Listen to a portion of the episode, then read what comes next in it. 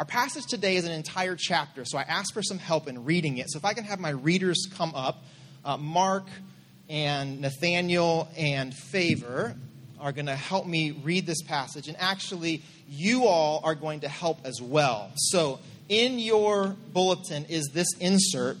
And you'll see that there are some portions that are bolded and underlined. That's our portion. So, uh, Mark is going to read the part of Jesus. Uh, Nathaniel's going to read the part of Pilate. Favor's kind of the narrator, so pray for her. She's reading almost everything. And then we, the congregation, are kind of everybody else, mostly groups of people in this passage, okay? And what I want to invite you to do is to pay attention to the details that Mark includes in this passage as we're, as we're reading through it together. So, actually, Favor, why don't you stand here? Because I think it's going to make sense for Mark and Nathaniel to share uh, a mic. Typically, we stand as we read Scripture. It's a long passage. I'm not going to ask you to do that today, but I would just ask that you uh, be ready to read uh, our portion when it comes to it and to pay attention to, uh, to the details that Mark includes. Very early in the morning, the chief priests with the elders, the teachers of the law, and the whole Sanhedrin made their plans. So they bound Jesus, led him away, and handed him over to Pilate. Are you the king of the Jews? asked Pilate. You have said so. Jesus replied. The chief priests accused him of many things. So again, Pilate asked him, Aren't you going to answer? See how many things they are accusing you of. But Jesus still made no reply, and Pilate was amazed. Now it was the custom at the festival to release a prisoner, whom the people requested. A man called Barabbas was in prison with the insurrectionists who had committed murder in the uprising. The crowd came up and asked Pilate to do for them what he usually did. Do you want me to release to you the king of the Jews? asked Pilate, knowing it was out of self interest that the chief priests had handed Jesus over to him. But the chief priests stirred up the crowd to have Pilate release Barabbas instead. What shall I do then with the one you call the king of the Jews? Pilate asked them. They shouted. Why? What crime has he committed? asked Pilate. But they shouted all the louder. Wanting to satisfy the crowd, Pilate released Barabbas to them. He had Jesus flogged and handed him over to be crucified. The soldiers led Jesus away into the palace, that is, the praetorium, and called together the whole company of soldiers. They put a purple robe on him, then twisted together a crown of thorns and set it on him. And they began to call out to him. Again and again they struck him on the head with a staff and spit on him. Falling on their knees, they paid homage to him. And when they had mocked him, they took off the purple robe and put his clothes on him, put his own clothes on him. Then they led him out to crucify him. A certain man from Cyrene, Simon, the father of Alexander and Rufus, was passing by on his way in from the country, and they forced him to carry the cross. They brought Jesus to the place called Golgotha, which means the place of the skull. Then they offered him wine mixed with myrrh, but he did not take it and they crucified him. Dividing up his clothes, they cast lots to see what each would get. It was nine in the morning when they crucified him. The written notice of the charge against him read, The King of the Jews. They crucified two rebels with him, one on his right and one on his left. Those who passed by hurled insults at him, shaking their heads and saying,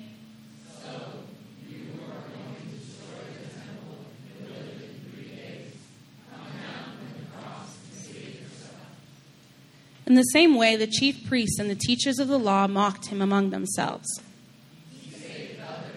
They said,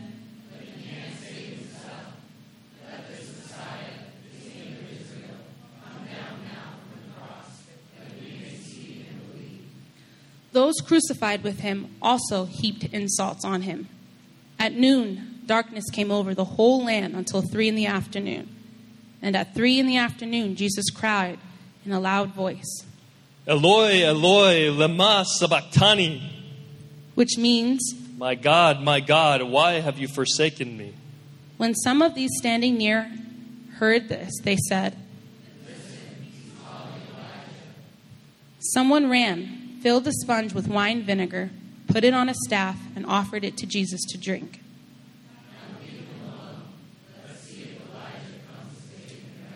He said, with a loud cry, Jesus breathed his last. The curtain of the temple was torn in two, from top to bottom.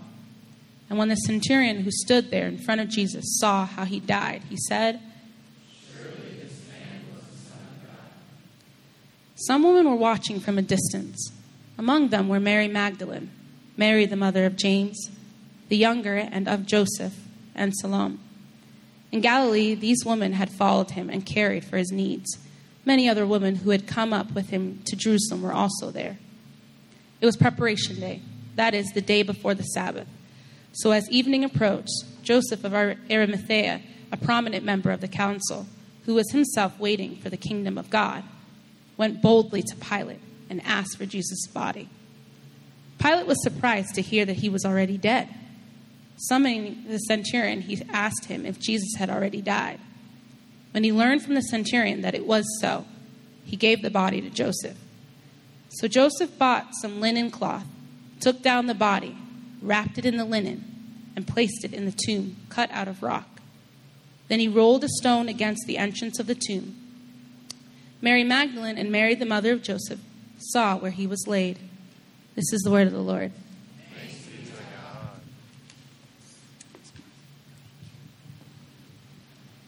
Thank you very much, readers.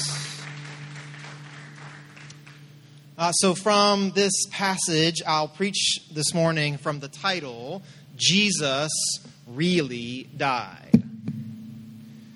Every once in a while, I will stumble across an article about how some extraordinarily wealthy person or group of people is trying to cheat death.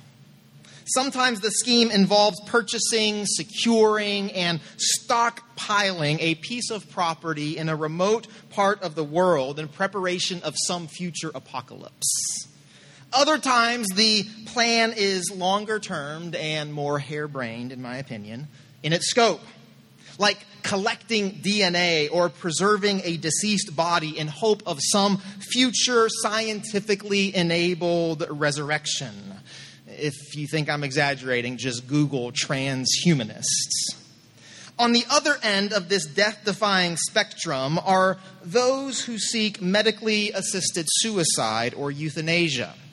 In Canada, for example, changes in legislation over the past few years have made it easier for impoverished people suffering chronic illness, depression, or even the lack of housing and other social support services to request state sanctioned death. Journalists and activists have shown that for those without certain resources, it can be easier to request death than to access support services which would increase the quality of life. What these two experiences share in common is a profound discomfort with death and the suffering which typically accompanies it. While the rich attempt to postpone death, the poor are being encouraged to just get it over with. Our society's infatuation with wealth and our disdain for the poor highlight our unique uneasiness with death. But we are not special in that way. For all of our individual differences, the fear of death is something that most people across time and place have shared in common. Which makes the line of the Apostles' Creed, which we will consider this morning, so jarring, or it should be at least. During the first two weeks of the sermon series, Richard Wilson and Pastor Michelle preached the beginning lines of the Creed. I believe in God the Father Almighty, maker of heaven and earth, and in Jesus Christ, his only Son, our Lord, who was conceived of the Virgin Mary, born of the conceived of the Holy Spirit, born of the Virgin Mary. Now, if you missed either of these excellent messages like I did, then I hope you'll do what I did and take the time to listen to them, as they both set up this series very, very well. And now, after covering creation and incarnation, the creed immediately turns to suffering and death. We believe that Jesus suffered under Pontius Pilate, was crucified, dead, and buried. He descended into Hades. Suffering, crucifixion, death, burial, dissension into hell. If you are trying to recruit people to a new religion, people who are afraid of death, this is not a good plan. Why would the early church, as they formulated the first creed to summarize their faith, why would they lead so bluntly, so explicitly, so inescapably with death?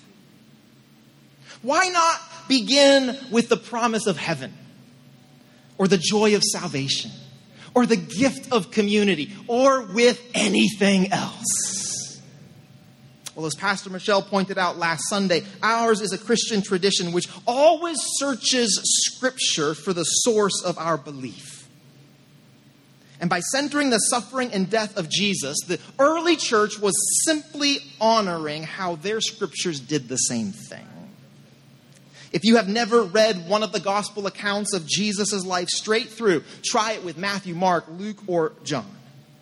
What you're going to find is many fascinating, mind blowing moments from Jesus' life, which only get the slightest bit of attention.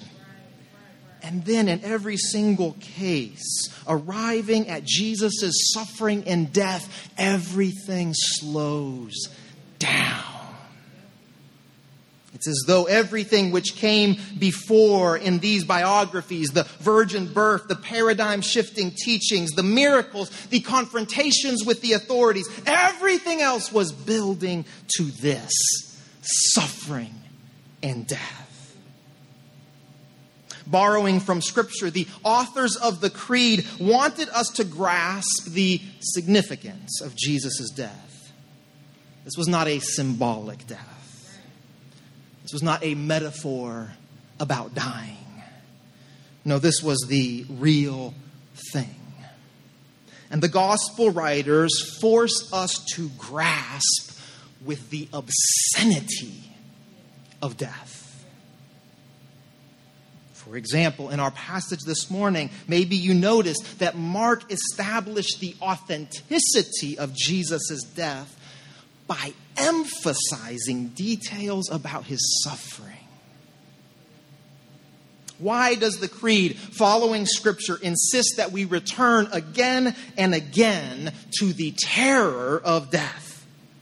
And not death in just general terms, but the whips, thorns, nails, and spear of this particular death. Like us, those early Christians inhabited a culture which despised death. Surely it couldn't be true that the Son of God had actually died and died in such a humiliating fashion. It must have been the case that, that Jesus had only seemed to have died. Perhaps his spirit had escaped at the last possible moment. Or maybe it only appeared that Jesus had died and that he had been resuscitated and rescued from the tomb. Surely the Son of God would not willingly submit to something so thoroughly embarrassing and human as death. And to each of these death denying possibilities, the early Christians said, No. We believe that Jesus suffered, was crucified, died, was buried, and descended into Hades. And the reason they insisted on never sanitizing the death of their Savior is that they had come to understand that through this one terrible death, God was resurrecting all things. Friends, whether you have been a Christian for as long as you can remember or are just beginning to consider giving your life to Jesus, here is the thing that we cannot look away from today. We are saved through the totality of Jesus' death into the fullness of his life. We are saved through the totality of Jesus' death into the fullness of his life. I want to spend a, a, few more minutes filling this idea in, exploring how it is that we are saved through Jesus' death into the abundance of his life, and then, and then we'll end by considering how Jesus' death has implications for how you and I view our past and how we face our future. We are saved through the totality of Jesus' life into the of his death into the fullness of his life. You were made for life. You were created for life, and yet sin destines us for death after the first couple of chapters of humanity's story in the book of Genesis and humanity have willfully rebelled against God, we find in Genesis chapter 3 God's response. The man has now become like one of us, knowing good and evil. He must not be allowed to reach out his hand and take also from the tree of life and eat and live forever. We were created for life with God. And yet now, death is our natural end as a result of our sin. We spent time on this a few weeks ago. Uh, the language that the Apostle Paul uses is that the, the telos of sin the perfection of sin, the purpose of sin is separation from God and death. So, though we were created for life with God, our sin destines us for death. So some of you are aware of some of the research and the thinking around how unhealed trauma gets passed down from one generation to the next. We can think of sin in the same kind of way being passed on from one generation to the next, what we are born into. We are more than occasional sinners, we are more than people who might die. Sin has become hereditary, death, our natural end. The Apostle Paul says it like this in Ephesians 2 and 1 You were dead in your transgressions and sins. This is the cosmic dilemma the God who is life, the God who just is life, the God who is the source of all life, loves those who are destined for death. The first disciples only very slowly started to understand that, that this is why Jesus had come. Uh, they, they, they had to first get their minds around the fact that Jesus hadn't come to make their lives a little bit better. That, that Jesus hadn't come to fix up some parts of their lives. That, that Jesus hadn't come to defeat the enemies that they had identified. Defeat Rome, uh, uh, uh, get Herod off the throne, bring home the exiles, then we're good to go. Only slowly did the disciples begin to understand that Jesus had come to address the separation of the God of life and the people fated for death. How? How was this going to happen? How would the source, capital S, of life enter into its very opposite? The answer was too terrible to have even been imagined, to have even been considered.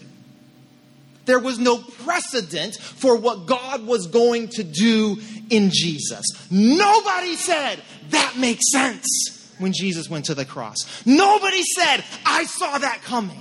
Nobody said, that's how I would have written this story. Nobody. And yet, the God who is the essence of holiness becomes sin God did not just incarnate our flesh, our experience.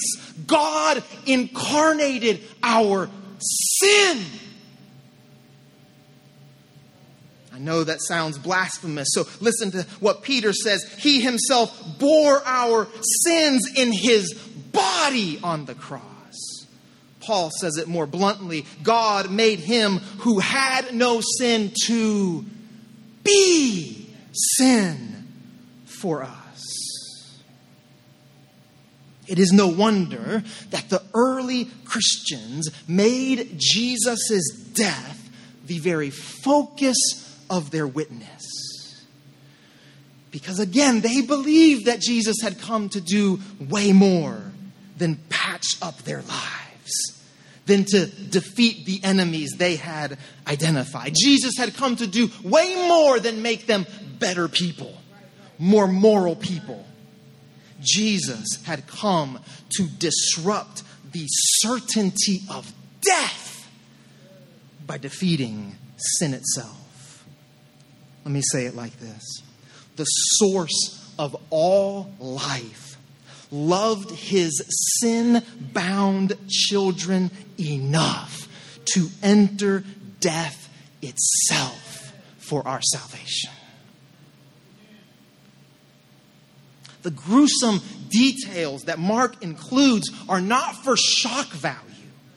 They are the painful and necessary evidence that Jesus entered the totality of death. Jesus did not dabble around the edges of your sin. Jesus did not mimic the death that will come for each of us. No, motivated by the joy of your salvation, Jesus entered fully into your suffering and death. The consequences of your sin were exhausted on his body. I wonder if this is why some of the old saints can still sing, No other fount I know, nothing but the blood of Jesus. Those old saints know something about the, the death of Jesus, that it's more than a spectacle or a sermon illustration, more than a spiritual boost to help you get through a difficult week. They understand that Jesus' shed blood was the antidote to our sin sickness unto death. The gospel writers make Jesus' death the climax of their biographies because they knew that this was how God had rescued the world. If you find yourself hesitating before a God who would enter the captivity and the desperation of a death destined people, please know that you are not alone. The early church recognized that their Savior's surprising and humiliating death was a source of stumbling to some and foolishness to others. Like our ancient ancestors, if you and I are honest, we prefer our divinity to be godlike.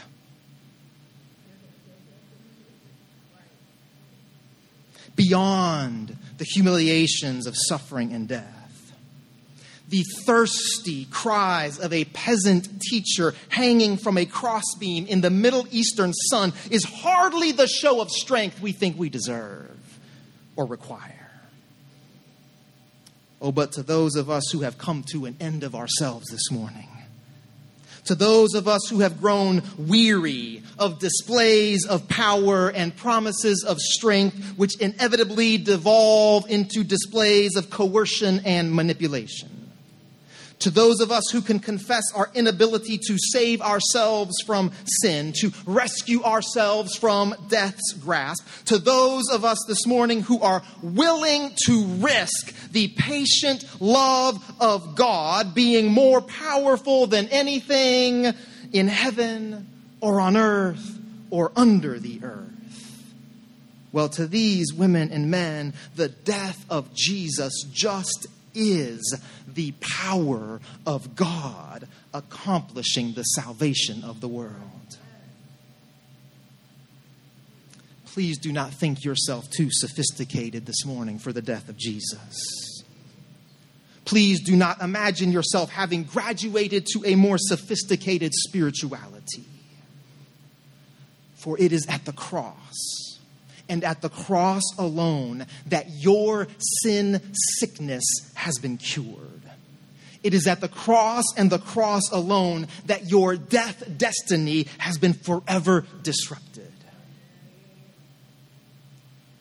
We are saved through the totality of Jesus' death into the fullness of his life. Thanks be to God.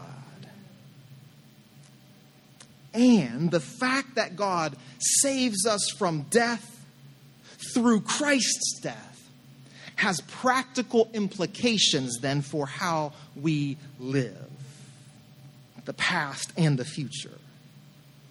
Because we are saved through the totality of Jesus' death into the fullness of our life, his life, how we view our past changes how we view and interpret and experience our past changes in light of Christ's salvation through his death. To be born into sin and death is to be born into a life where pain is inevitable. Any witnesses? Your experience of pain is different than mine. But everybody born into sin and death is going to experience a lifetime marked by pain. Some of you regularly find yourselves looking back on the wreckage of your own sinful decisions. Others of you are keenly aware of the wounds that you bear in yourself because of somebody else's sin. I, remember two specific people in our church sharing with me over the past few years that they were navigating what they would call seasons of death. People who they loved close to them passing away at, a just mind boggling frequency.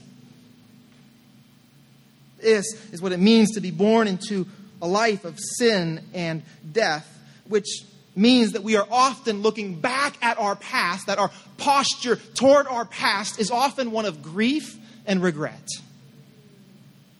When things get quiet enough and still enough for us to be honest about our past.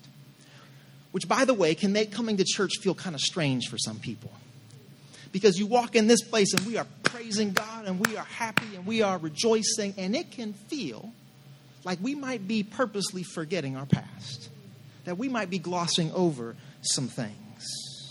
Some of you may come into a place like this keenly aware of the pain in your past, and you see people rejoicing and celebrating and worshiping around you, and you say, Well, I could never be that because my past is just too painful. Others of you look at that and say, Well, I could never be that because I could never be fake. And this must be fake. So we need to be very clear that following Jesus is never about forgetting your past, ever. the Gospels would make no sense.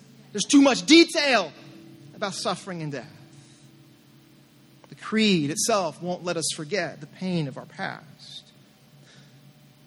Following Jesus never erases the pain of our past, but Jesus does change our experience of our past by acknowledging that Jesus, the Son of God, experienced the worst of sin and death, we are confessing that there has never been anything so ugly, so wicked, so dehumanizing in our lives that Jesus has not lived through it with us. Hear me very well. This does not mean that the suffering you experienced was good. Doesn't mean that your sins against others or yourself were good. Evil is just evil. Sin is just sin. But can I say it like this? If Jesus was with you during your worst moments, then your worst moments were more than your worst moments. There was always more to your loss than losing, always more to your failure than failing, more to your grief than grieving, more even to your sin than sinning. Why? Because in Jesus, there is more to death than dying. I hope I'm preaching to a couple people this morning. That is to say, that by entering fully into death, Jesus ensured that death would never have the final word. While the inevitable ends of sin and evil were death, by submitting his sinless body to our death, Jesus undermined the inevitable. He disrupted the unavoidable. He interrupted what we thought was inescapable. We are saved through the totality of Jesus' death into the fullness of his life. And this is a life in which we are no longer imprisoned by the heartbreak of our past because there was not a single moment in our past when Jesus was not present with us. And I'm jumping a line ahead in the creed, but it has to be said this morning that if God could bring salvation from suffering, if God could bring resurrection from crucifixion, if God could leave death behind in that Jerusalem tomb as he walked back into life, then let me ask you this morning which of your heartbreaking, shame filled, grievous seasons from your past cannot be redeemed from the finality of death by the blood of Jesus? I dare say there's not a single one. Your regrets and your failures, your wounds and your traumas, your guilt and your shame no longer rule you. Once you come to understand that the Son of God has already suffered through every one of those with you, you were not alone. You were not abandoned you had not succeeded from cutting yourself off from the love of God. Your enemies had not succeeded in cutting you off from the love of God. Jesus was with you in the sickness and the loss and the grief. In heartbreak and tragedy and lament, Jesus was with you. Maybe you tried to run away like Jonah, but he was with you. You might have been slandered like David, uh, but he was with you. Maybe you were chased into captivity like Joseph, presumed upon like Esther, widowed like Ruth, persecuted like Stephen. But the witness of every one of these saints and the promise of our Lord's suffering and death is that there is nowhere that you could go to hide from his presence, nowhere that you could be hidden from his presence, nowhere you could flee from his compassion and righteousness, know where his mercy and justice could be kept from you. So, which memory or moment from your past deserves your Savior's healing today?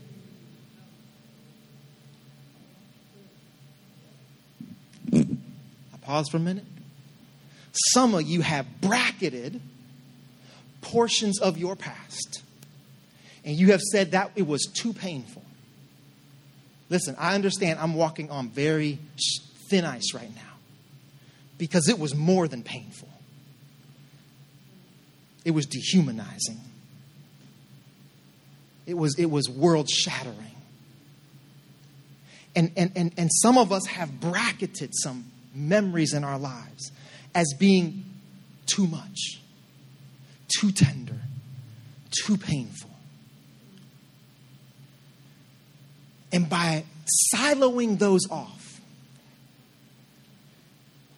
we have stepped away from the power of God's healing into our past. We have contented ourselves with looking forward, and we're going to talk about that in a minute but, but tenderly and, and, and, and carefully and lovingly and pastorally, I want to say to, to, to, to anybody who has bracketed portions of your past life off from the healing of your God, He was always with you. And that does not answer every question, and that does not solve every problem.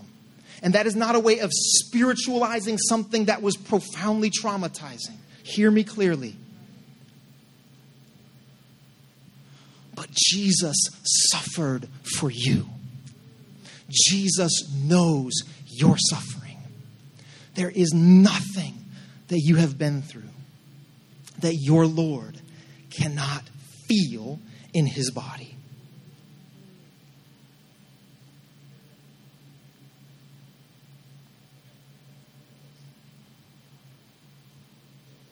The healing that we need is going to look very different for different ones of us.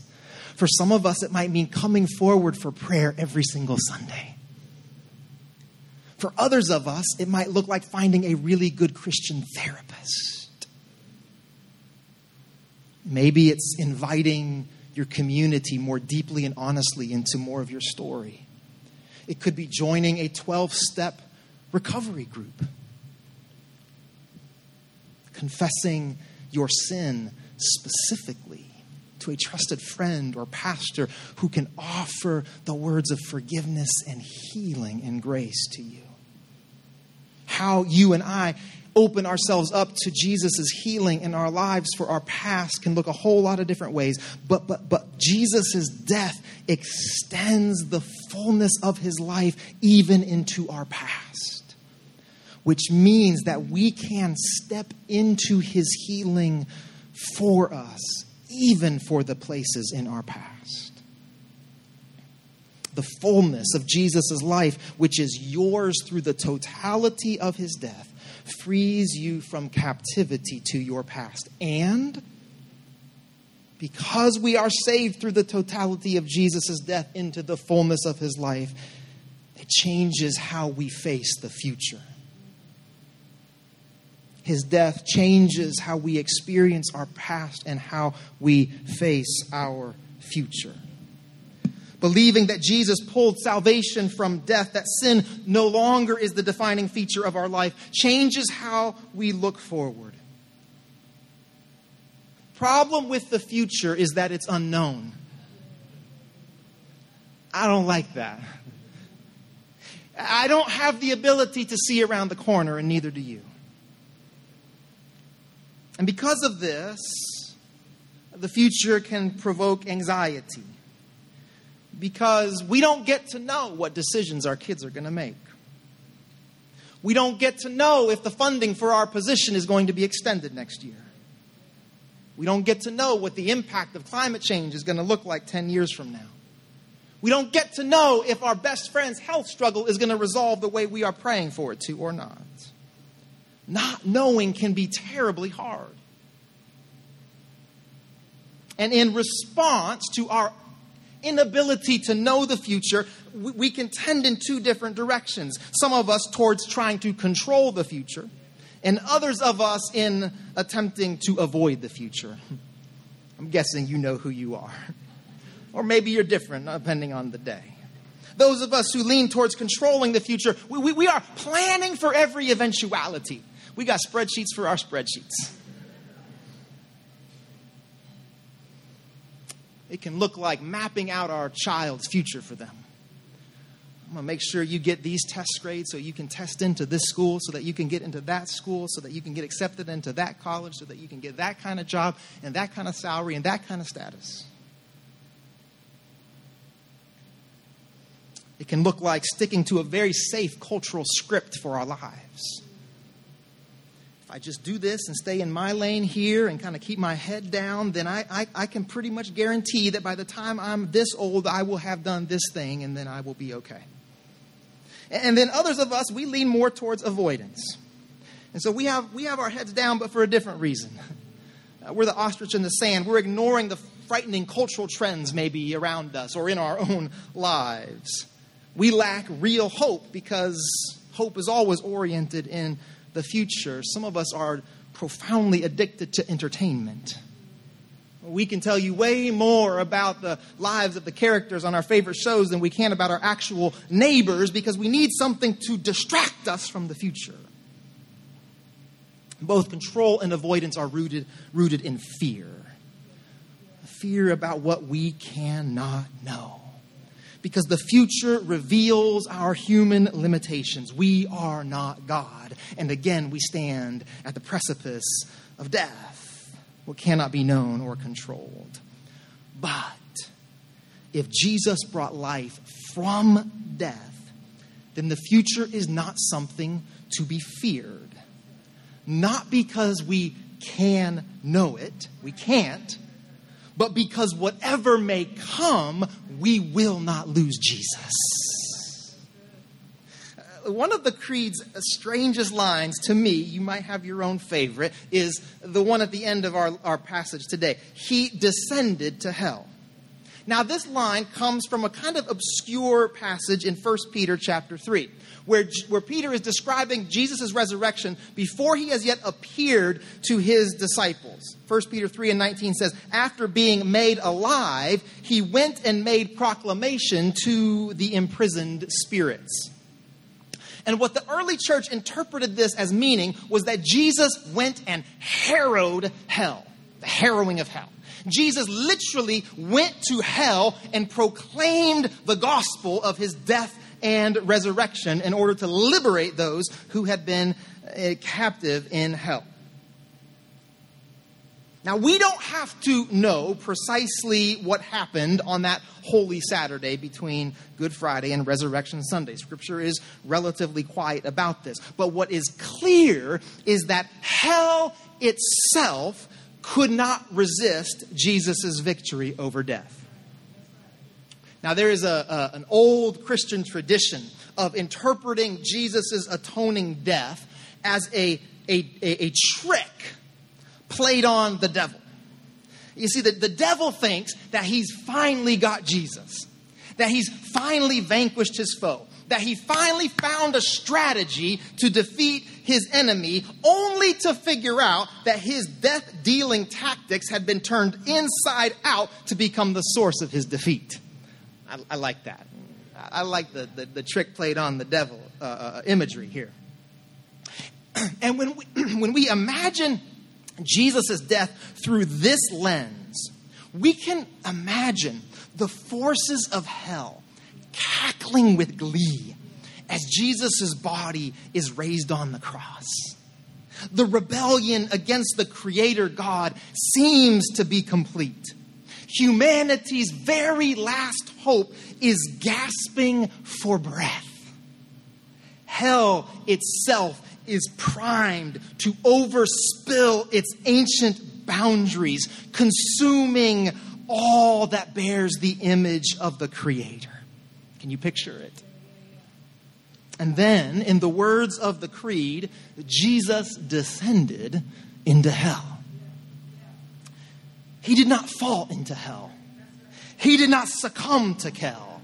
He, he wasn't captured or kidnapped by the forces of hell. The devil did not drag our Savior's lifeless body into Hades. No, Jesus descended. Which is to say that, that under his own volition, under his own agency, full of the Holy Spirit of the living God, with marching orders from his Father, Jesus went to hell. If sin wasn't enough to bind him, and death wasn't enough to stop him, then why would hell be enough to destroy him? And so, in the great reversal, rather than the forces of evil running wild with glee at the death of Jesus, Jesus stormed the gates of hell. Uh, rather than the river Hades overrunning its banks, Jesus brought life into the pit rather than despair and cynicism and nihilism, claiming this earth forever, the God who submitted to the totality of death walked into hell and spoke into the shadows peace and hope and courage for everybody who bows the knee to Jesus. And so, if hell itself has no claim on those who've placed their faith in the crucified Savior, then would you please tell me what part of your unknown future is too much for your God to handle? You don't have to control what can't be controlled. You don't have to avoid what cannot be avoided. In the power of the God who harrowed hell, you can face the future bravely, hopefully, and joyfully. Practically speaking, some of you this morning are facing a legitimately uncertain future, and the temptation is to try to control it. Others of us are avoiding something we know is coming. That something may be something that's truly difficult. That something also might be something that God said to you a while ago, and, and you have been unwilling to step into it. For all of us, a prayer. God who has gone before me, even into death, even into hell, to rescue me into your life. Help me to turn my face toward the future with courage and hope, knowing that whatever may come, I cannot lose you. Could we pray that this week? Could we pray that about the things we are trying to control, the things that we are trying to avoid? Could we instead face the future with our feet rooted on Calvary, accepting that nothing in heaven, on earth, or below the earth can separate us from the love of God? The totality of Jesus' death, which saves you into the fullness of his life, empowers you for the future. Zach, you want to come, up, come back up? Thanks. Let me end with this. The death of Jesus was not an object lesson, even if it was a good object lesson about how much God loves you. His crucifixion is not a comforting story meant to distract us from our own inevitable mortality. From the very beginning, the women and men who placed their faith in Jesus contended that Israel's Messiah, God's Son, their Savior, had truly and horribly died. For them, as for us, Jesus' death was at the center of their faith. For through the totality of his death, his followers were invited into the fullness of eternal life. what had appeared to be the ultimate humiliation, a universal sign of weakness and defeat, what had appeared as death's dreadful purpose, sharpened to its terrible and terminal end what had appeared to be a confirmation of humanity's great fear that life's beautiful brevity will always be swallowed up in the endlessness of death. What had appeared as the victory of a harsh and random universe over any comfort of a personal and loving God. Well, the women and men who followed Jesus through death into life found that the appearance of death's finality, the appearance of death's totality was just that an appearance. Standing on ground soaked by their Savior's blood, shadowed by the cross which had taken their Savior's life these ordinary saints could face the ancient abyss unblinkingly and ask triumphantly, O death, O death. Do you hear the scorn in the question? Oh, death! Oh, it's a rhetorical question. Oh, death! Where is your victory? Oh, death! Oh, death! Where is your sting? Jesus Christ, incarnate Son of God, who steps into the fullness of our humanity. Help this to be the realest, real thing in our lives. We're not interested in an abstract theological principle. We want to live this. We want to taste and see of the fullness of your life, which is a gift to us through your death. So make it practical, make it real, make it specific. Spirit of the living God for your people today. I pray your, uh, your wisdom. I pray your uh, Holy Spirit's voice in each of the prayer ministers' ears as they pray for your people today. In the name of Jesus, we pray.